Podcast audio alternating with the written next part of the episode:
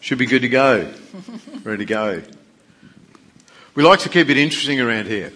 I like to make sure you're paying attention, haven't gone to sleep or anything like that. And um, we know that some of you haven't seen this kind of teaching before. Uh, it, and we did it last Sunday, those of you here for last Sunday, and some of you saw it for the very first time. And uh, just say that uh, we've we've done this on multiple occasions, but last Sunday was the first time for a little while, and uh, we're doing it again today. And how we came across this was we thought we'd bring you into our house. Basically, that was how we got to do this because. I thought you were going to say COVID. Well, it was kind of in COVID thing, but also this is what this is this is what we do at home. This is the conversation, and, and one day, I think it was during the COVID thing, we thought, why don't we just have this conversation in front of the church? Um, and bring everyone into the conversation and how it unfolds. So that's, that's what we're doing. And last week we spoke about becoming uh, mature and complete in Christ. And I don't know about you, but I feel much more mature and complete uh, one week later. How are you doing? Did you all, you're doing well in your household? Give yourself, you know, top grades. I hopefully do. One of the things about maturity is that uh, you under when you know you're becoming mature when you understand why God has said to do certain things. That is one of the indications of maturity. It's uh, knowing God and why He has said for us to do certain things. And there's lots of times in the scriptures where where God speaks to His people and He says things such as Deuteronomy 6, 1 and 2, he says, These are the commands, decrees, and laws the Lord your God directed me to teach you to observe in the land that you are crossing the Jordan to possess, so that, so there's the why, your children and their children after them may fear the Lord your God as long as you live by keeping all his decrees and commands that I give you so you may enjoy long life.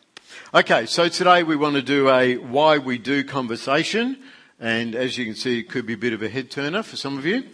And uh, and this is about why we do things as a church. Every every local congregation has has things it does uh, that, uh, and they have reasons for the way they why they do those things.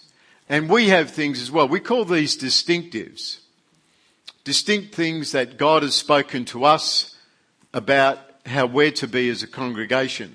We don't necessarily think they always apply to every single local congregation around the earth, although lots of what we're going to share this morning we do think they would benefit from. So, uh, the three questions we're asking this morning is why do we, and the three questions are why do we have a sacred assembly? Why do we celebrate the biblical festivals? And why do we have house churches? And those things are on the screen behind me.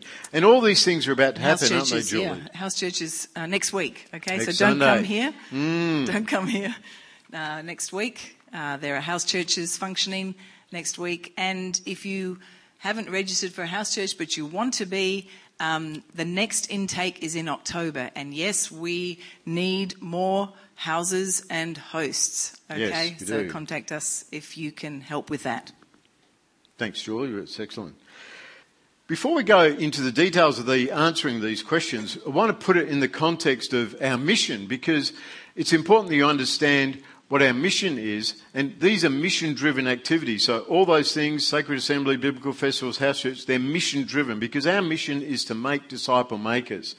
And so they contribute to that. They're things that we do collectively uh, to help us grow as disciples of the Lord Jesus so that we all become disciple makers. So that's the end goal. It's not just that you'll be a disciple, but that you'll be one who can make disciples.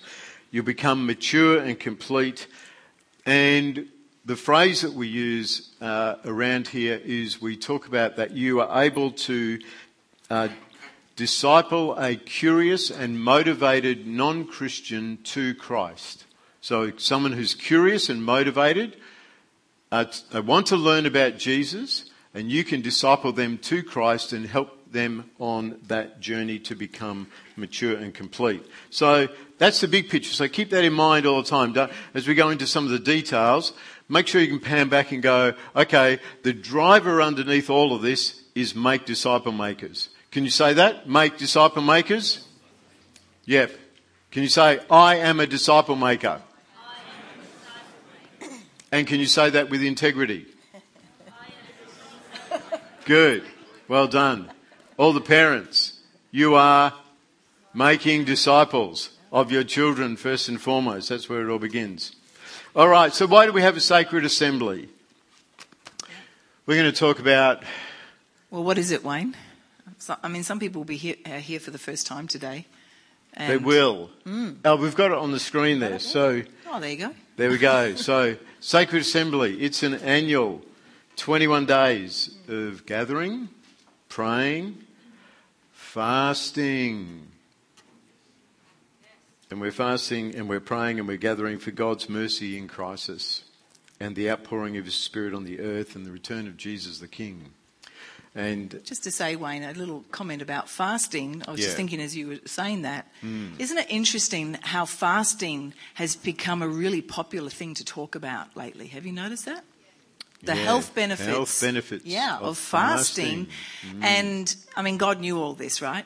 But and it's also mm. we know, and it's been our personal experience, but when you fast food, now, there's many other things you can fast, but let's talk about food because yeah. in the Bible, when it says, fasting, fasting, it means, it means, food. Don't eat food. Sorry, everyone, it yes. means food.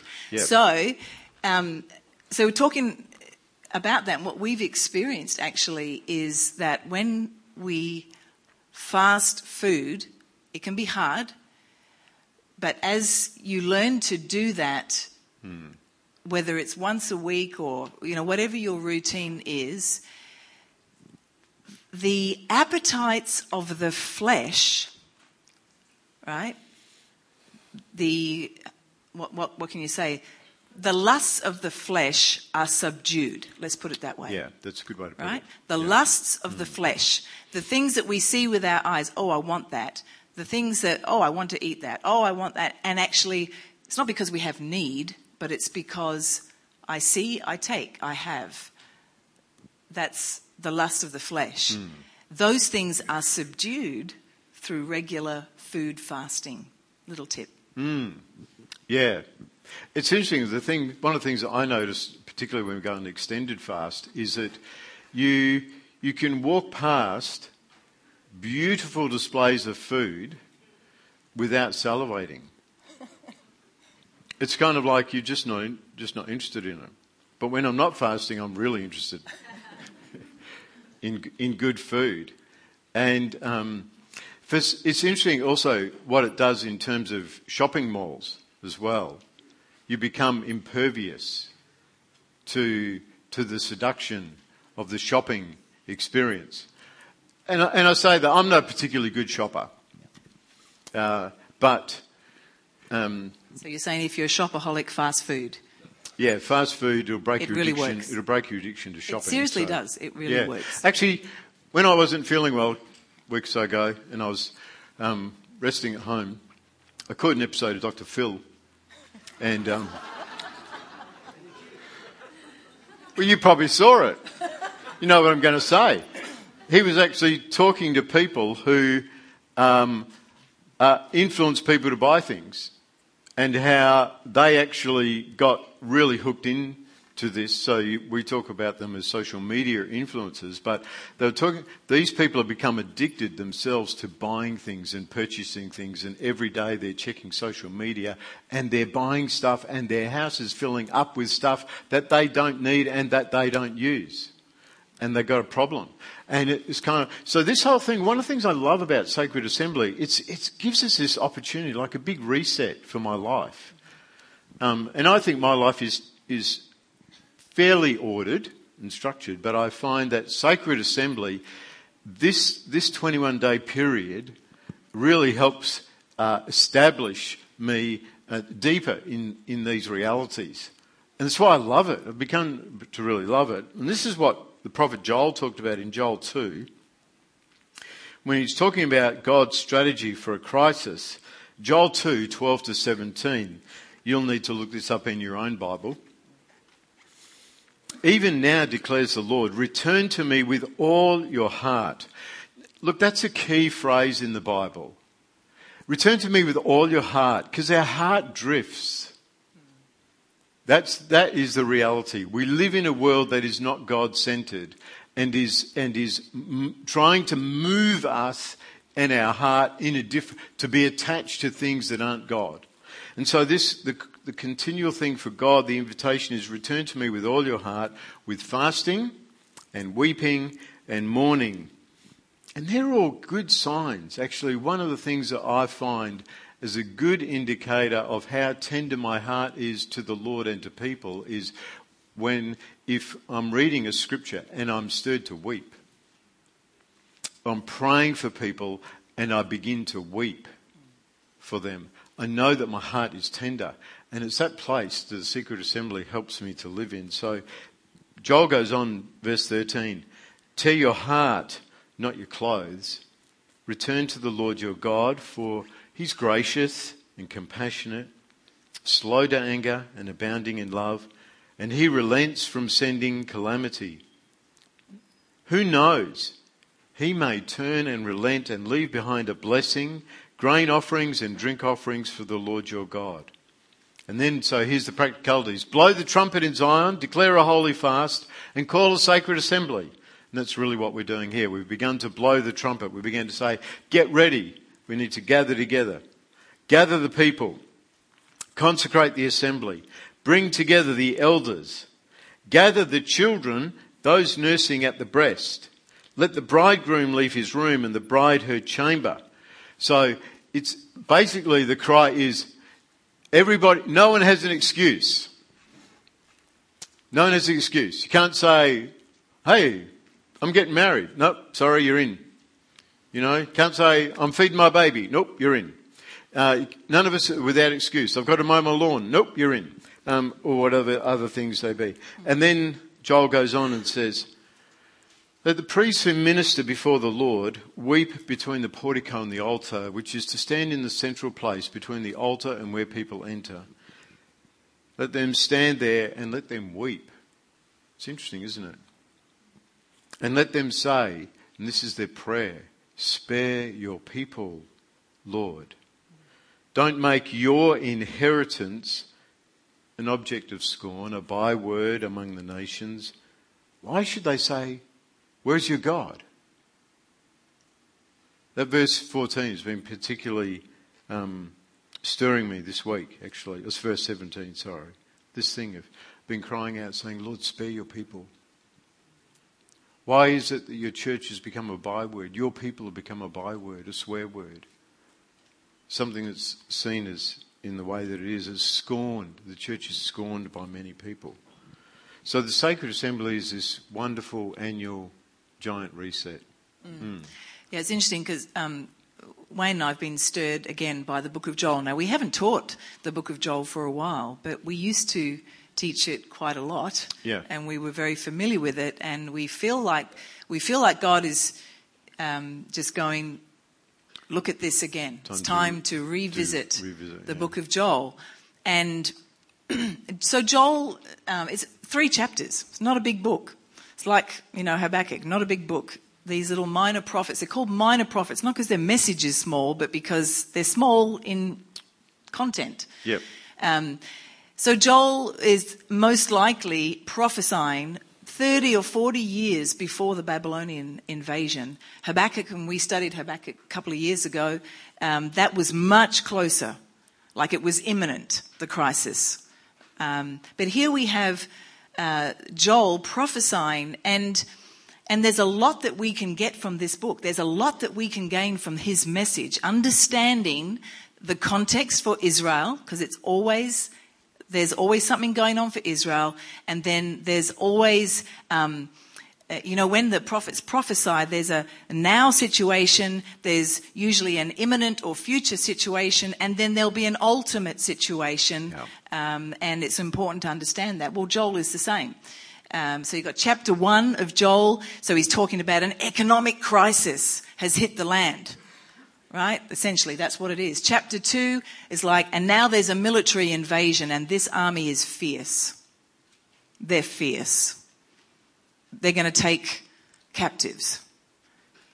They're not going to worry. They're dedicated. They're very focused, this army. And then chapter um, 2, we also have the response, which is what Wayne read there. So, what do you do when you see crisis coming? Mm. And he goes on, he says, This is what you do, what you read. And then chapter 3, well, it's actually starting in chapter 2, but then Joel projects to the end of the age because when you re- read chapter 3, you can see, oh, these things have not come to pass. He's talking about a future time. So you have all this being tied together. And it's tied together so that when we read it, we see the context for Israel. We see what the Lord did when the, the Babylonians invaded them. Ah, but we see that there's yet a time coming when there's going to be a similar crisis but not just crisis, if we read that, there's also going to be an outpouring of the Holy Spirit. And these yeah. things are going to, they're going to reach a peak together. Hmm. And we're going to be ready. Why are we going to be ready? Because we've understood the message. We've read the prophetic scriptures and we've been preparing ourselves. Yeah. We were talking this morning. I said, Wayne, mm. it's just like it's just like lockdown drills and fire drills at the school, right? Every school has to do these for obvious reasons. There may be a very, very small chance that a gunman is going to come in or that a fire is going to go through. But that little small chance became a reality a couple of months ago, didn't it? First time in Western Australia. And everybody was rocked. And no one was even killed. We were just shocked that this had happened mm. in a school in our state. And I can tell you there were schools that dusted off their drill policy and started doing them. And this is hmm. kind of like this is like the book of Joel. Yeah. And you were talking about you know 9/11 Wayne this morning. Yeah. Some of you are old enough to remember the twin towers um, terrorists flew planes into them in New York City. That was September um, 11, 2001. How many of you remember that? Some of you remember that. You probably got the images burned in your brain. And um, uh, um, I think it was one of the stockbroking firms that was on the 70th or 80th floor of one of those towers. They had had a man in their staff who was their uh, drill trainer, so to speak and he would just randomly at different points in the day walk in with a megaphone into the office and go, Get out, there's a fire, now you have to leave, get your gear, get out of here. Right? Now he'd been doing that repeatedly for years, and they would have to go down the fire escape 70 or 80 floors to, to the street that was, you know, to the muster point, do all that. They were doing that for years without the need for it. On September 11th, 2001, the day that they needed it, that whole, um, there were three floors of, of that company they all made it safely out because they all knew exactly what to do. They knew what they could take, what they couldn't take from their desk, where the fire exits were, where everything was, and they just went about it and they went out and they got out and they mustered at the appropriate point because they were prepared. And so this is one of the key things that we're saying about sacred assembly is this is actually preparing us for something that's to come, which mm. is both that crisis yeah. and outpouring of the Spirit. And the outpouring of the Spirit, don't don't think the outpouring of the Holy Spirit is not going to provoke a crisis in our land. It is going to, when the Holy Spirit comes with power as prophesied in the book of Joel, it is going to be a day of crisis. Valley of Jehoshaphat. Yeah, Valley of Decision. The Valley of Decision. Yeah. Yeah, that's right. So when we think about crises, one of the, you know, we have, some of us have got, you know, lots of personal crises or even just one personal crisis at the moment. But if you think about it, the earth has a crisis. I'm not talking climate change. The crisis of the earth is that God is not ruling the earth, on earth as he is in heaven. That is our biggest crisis. Jesus is not honoured as the only one worthy of worship on the earth. He's not. Worship's been given to all sorts of humans and lesser gods. Mm. So that is a crisis. Mm. As, and then you add to that things such as nations at war, mm. uh, political strife, turmoil, conflict, famine, and then you bring it down into the more localized level of families in turmoil. And you go, do we need a sacred, really? Wayne and Julie, do we really need a sacred assembly? Yeah. Do we? Yeah. I was on the, the World Food uh, Program website, and I'll just I'll read you something from uh, just a quote from their website. The scale of the current global hunger and malnutrition crisis is enormous. World Food Program estimates from 79 of the countries where it works and where data is available that more than 345 million people face high levels of food insecurity in 2023. That is more than double the number in 2020, and this contributes a staggering rise of 200 million people compared to pre COVID 19 pandemic levels. Now you can read a whole bunch more stuff on there, but so that's 2023 stats. Yep. In 2023, just a couple of months ago, this article was going around, and I'm sure some of you read it, and I'll just quote to you. According to the Telegraph, Which is a media, yep, new, newspaper. Newspaper? Used to be a newspaper, now it's a website. Yep. Ireland is reportedly considering doing what? Who knows? Making more Guinness? They are considering killing 200,000 cows in the country to meet the European Union's climate targets. Not everyone is a fan of this method. That's what it says. I didn't make that up. That's what it says in the article. It's foolishness. No. Are we not in crisis? Yeah. Uh, the world? Killing food source. Killing food source when people are starving. Hmm. Have we not gone We're drunk. Th- This We're is, drunk. this is what We're drunk. Revelation talks Yeah. about the drunkenness. Hmm. We are drunk on all kinds of stuff, hmm. thinking that, you know, self righteous thoughts. Oh, we are going to contribute towards blah, blah, blah, blah, blah. Yeah. Well, there were many people who spoke out against this and said this nonsense has got to stop. But you can see, right? You can see the ideologies that have been put forward. People, our world is in crisis. Yeah. This is exactly the context. Now, I don't think we're 30 or 40 years out. I think we're somewhere between, if you like, Joel and Habakkuk in terms of timeline. Hmm. But it could happen suddenly, much quicker than we think. You know, the tip of the iceberg, and then the iceberg comes. You know, this is completely biblical. And so the book of Joel provides us with like a, like a manual, all right, how to be preparing, like a drill that we rehearse. And when we do that, we teach our children, don't we? Whatever we do, we pass on to our children. Whatever we teach them from the scriptures, that's what they learn. Hmm. And even people around us Yeah. learn. And they ask questions. Maybe there are people in other churches around us also who might ask those questions. Hmm. But it's very, very clear that this, these things are going to happen again, but on a global level. The Bible is very clear. If you have read the Bible and you've read biblical prophecy, it is, you can't miss it, actually.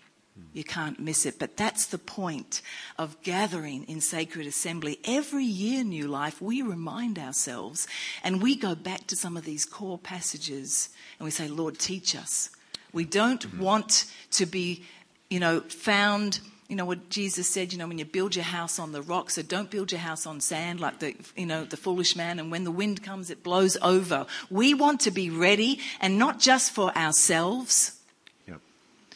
We have a responsibility. We know God has spoken to us many times that part of the function of this church and the gift to the body of Christ is that we are forerunners and we blow the trumpet. And when we're talking about sacred assembly, biblical festivals and house church, these are all things that the Lord has steered us into. We believe it's preparatory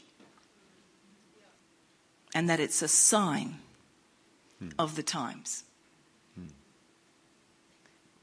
And perhaps Wayne, looking at the time, we just transitioned on, there from sacred assembly to biblical festivals. But I just want to say, oh, I just want to yeah, say yeah, how to prepare. Sorry. How oh, yeah. prepare. Good one. You say how do you how to yes, prepare? One of the great things about doing sacred assembly is that we do it together. It's a collective thing, and so you have permission. You can, and so when people say, "What are you doing?" and "Why are you doing it?" You go, well, it's church, we're all doing it. We're all fasting. We're all praying. We're all gathering. So here's some practical ways that uh, you can all prepare. Number one is commit wholeheartedly that you're going to do it. That's, a, that's where it all starts and ends. At that point, right there. It'll fall over if you don't commit wholeheartedly. You'll, you'll stagger around and then it'll be over and you'll think, oh, I missed it. It's like, first, so it's today, commit wholeheartedly. Um, then reserve those dates, September 4 to 25th, uh, for the Lord. That's what you're doing. You're going, hey, these days belong to the Lord. So if you've got a calendar, you're going through and you're crossing these days out, and it's like these are set apart for the Lord, and you're writing sacred assembly across the pages in your diary. You're beginning to decide now, what food am I going to fast? What foods, what days am I going to fast? Am I fasting one meal a day, two meals a day? Am I going to do a three day water fast? Uh, what am I, what am I going to do? And, that a three day water fast is a good way to begin the sacred assembly. It's really rugged. It's painful. It's demanding on you. You feel weak and helpless, and that's part of what fasting does. It connects you to the fact that you are not in control. That's one of the, the gifts of fasting is finding out, hey, I'm, I, there's really little I can control in my world. Uh, and you need to write that down, what you're going to do. Uh, you need to plan when you're going to come into the prayer room. So it's one thing, cross out the days in your diary so that people call you for coffee or meals. Just say, sorry, not available on those dates, but I can do it here in October or whenever else you want to do it. So you want to plan when you're going to be in the prayer room. You want to put those dates in the diary. And you want to talk about this as a family as well. When are we going to do this as a family? So mum might have a schedule, dad might have a schedule, uh, and we've got a schedule as a family, and there'll be some sets, and the, the rhythm will be coming out, but it, uh, it's going to be, the prayer room's going to be open from 6 in the morning till 9 o'clock at night, Monday to Friday, 8 a.m. to 4 p.m. on Saturday, and some of those sets will be specifically uh, structured for uh, people to bring children. And as there'll be daily readings that will come to you, uh, closer to the date, you'll get a booklet with the, them all in, and they'll also be drip fed to you on a daily basis on email. And all of those, and in this, in this year, we're actually got a focus on the book of Daniel, which is going and the Wednesday women who are doing the study on Daniel 7 and the watchmen who are doing the study on Daniel 7 are going to nail these daily devotions. They're going to be all over it. Yep. But they're, they're brilliant. Mm. They're well written. They, were, they were a gift to us uh, from uh, one of the leaders at Burning Hearts House of Prayer in, in mm. Singapore. Mm. Yeah. So the Sacred, Sacred Assembly starts on the 4th of September, but then it runs into what we call the Sukkot biblical uh, festival season or the shelters festival season, yeah. which starts on the Hebrew calendar date of Tishri 1, the first day of the month of Tishri. That's trumpets. Ten days later is Day of Atonement, Yom Kippur. Thank you. Um, and then the, the final one is on the 15th, commences with shelters, all right, or Sukkot, yeah, uh, for the Hebrew word. So, um, you know, the this season, so it's an extended. We we our sacred assembly starts on the fourth, and it moves into trumpets, which is blow the trumpet, sound the alarm kind of mm. imagery and we finish on the Day of Atonement, which is a uh, for Israel, that's their national, it's their highest holy day. It's their national day of fasting um, and, you know, for the, for the nation, for their, for their own sins.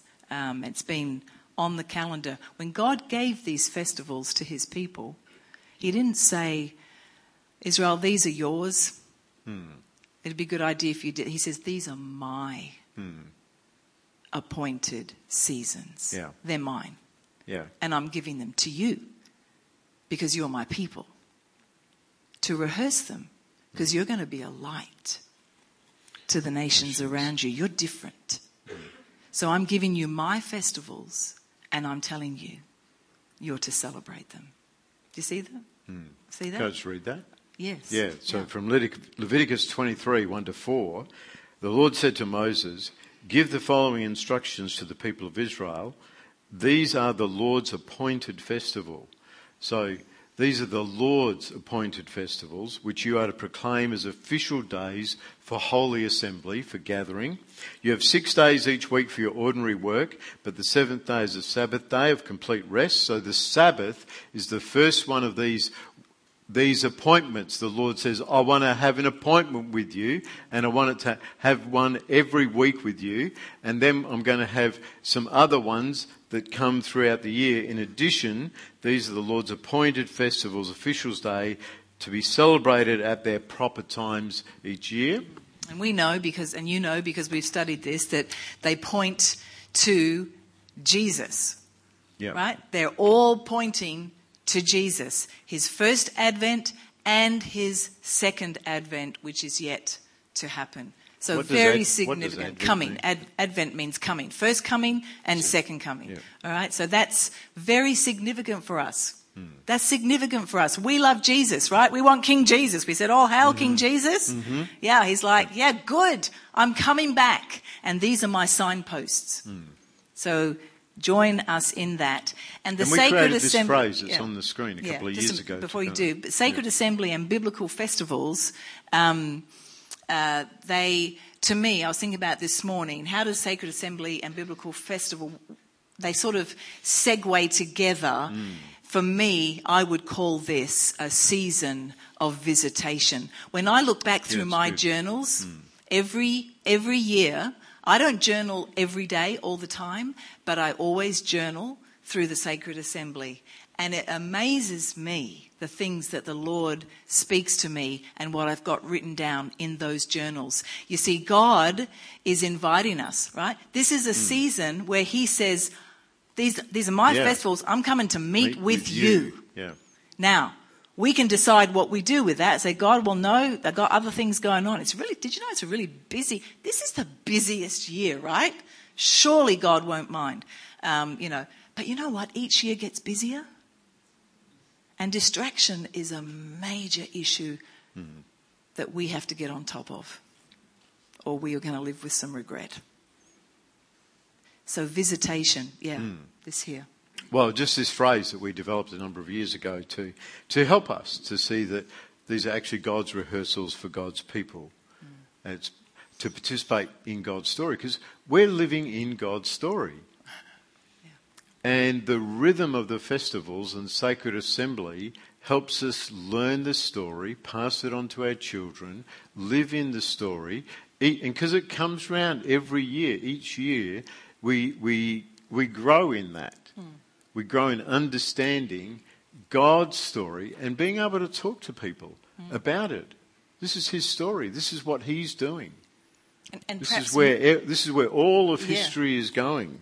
Mm. and and perhaps one of the major, most important, you know, blessings of this is this generational one. Mm. Same with the sacred assembly gathering.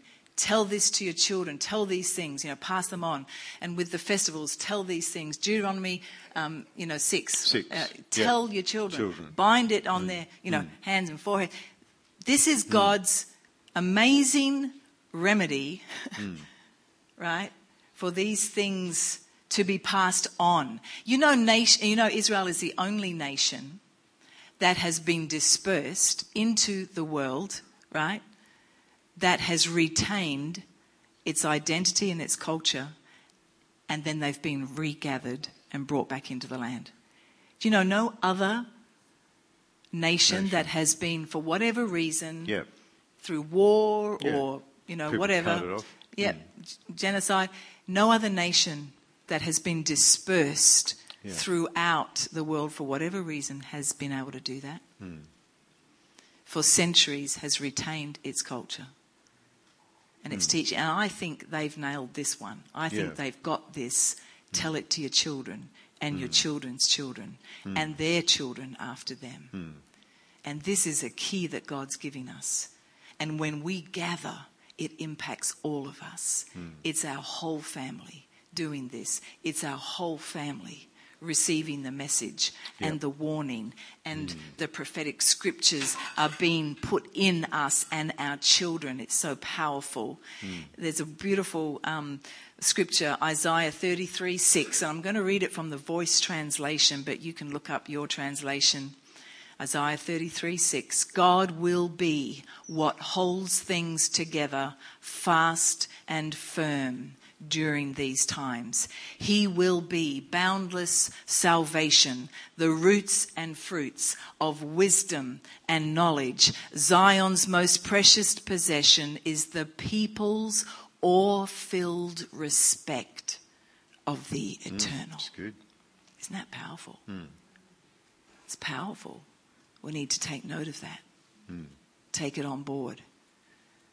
And stop justifying ourselves and our methods at God's expense. You know what I'm saying? Yeah. Yeah. That's, as I said that really well. Um, I've been recently reading a book called, called The Biblical Feast and the Return of Jesus. It's just been published by a guy called Travis Snow, and I commend that book to you. And he said this, and it should be on the screen behind me these holy days unlock a magnificent vision of the King of Kings and his plan of salvation for his people, which can anchor our souls in the midst of life's tumultuous storms, even as we await their final fulfillment and our future inheritance in the age to come. I thought that was a brilliant way to, to Excellent summarize Yeah, it. very good. This vision of the King of Kings, Mm-hmm. his plan of salvation, this anchor for our souls in the tumultuous storms Yeah. as we await their final fulfillment, Mu- future Much as we love mm. worship, and we've had great mm. worship here this morning at New Life, we are blessed with great worship, and there's mm. great worship songs. Yeah. There's more, okay? Yes. The Word of God helps us. When we come together in worship, it enriches our worship. You Yes. understand? And the biblical festivals, I remember when I was learning about when God mm. began to download this to me in 2008, I could, it was just too much to contain. It was so magnificent. I mm. couldn't believe that all these pictures and patterns and what they spoke to was a tapestry that was unfolding in mm. front of my eyes. It's amazing. And then we come and stand here, and suddenly all hail King Jesus is more than all hail King Jesus, if you know what I mean. Yeah? Yeah. That's where we're going. Yes, yes. So, um, just want to say that team, in the yeah. in the um, in the daily reading booklet that uh, we've prepared for this year's Sacred Assembly and the Biblical Festivals, uh, at the beginning of that is a short um, some excerpts from Travis's book, just to whet your appetite and to get that going. So. We just want to wrap up with a couple of comments about House Church. House Church happens next Sunday. And some of you, you've already been contacted, well, should be all of you have already been contacted by your House Church leader. And they've emailed you a copy of the House Church Handbook. Who's received that? House Church Handbook. Wow. Okay, House Church leaders, get with the program and uh, make sure everyone has a copy. Just a couple of quick quotes from there. So we do house church because we are committed to make disciple makers. That's right. So, and house church is, it just provides that context where the smaller context where we can all help one another discover and use gifts that God's given us. We can help our children discover they can learn, they can find out all these things in a close proximity, learn from one another. So, and who's house church for?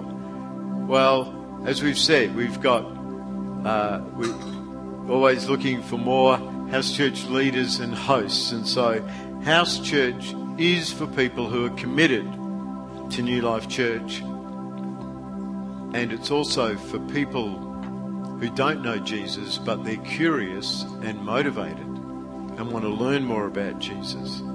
So that's who house church is for.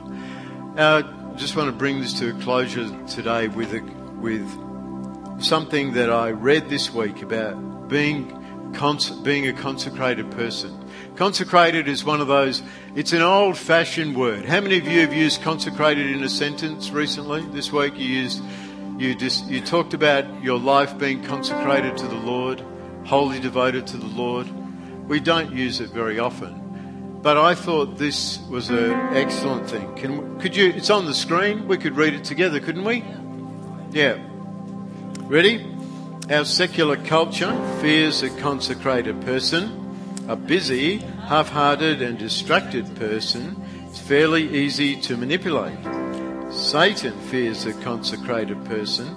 He will do almost anything in his power to dilute the potency of a person set on giving themselves fully to Christ. But it's hard to be a consecrated person. It's hard to give yourself fully to God when so many smaller things ask for parts of your heart. Most Christians I meet don't struggle with the idea of discipleship or the reality of Jesus' call. They struggle with something harder. They struggle to commit to all of it. Wholehearted. Let's grow as wholehearted people.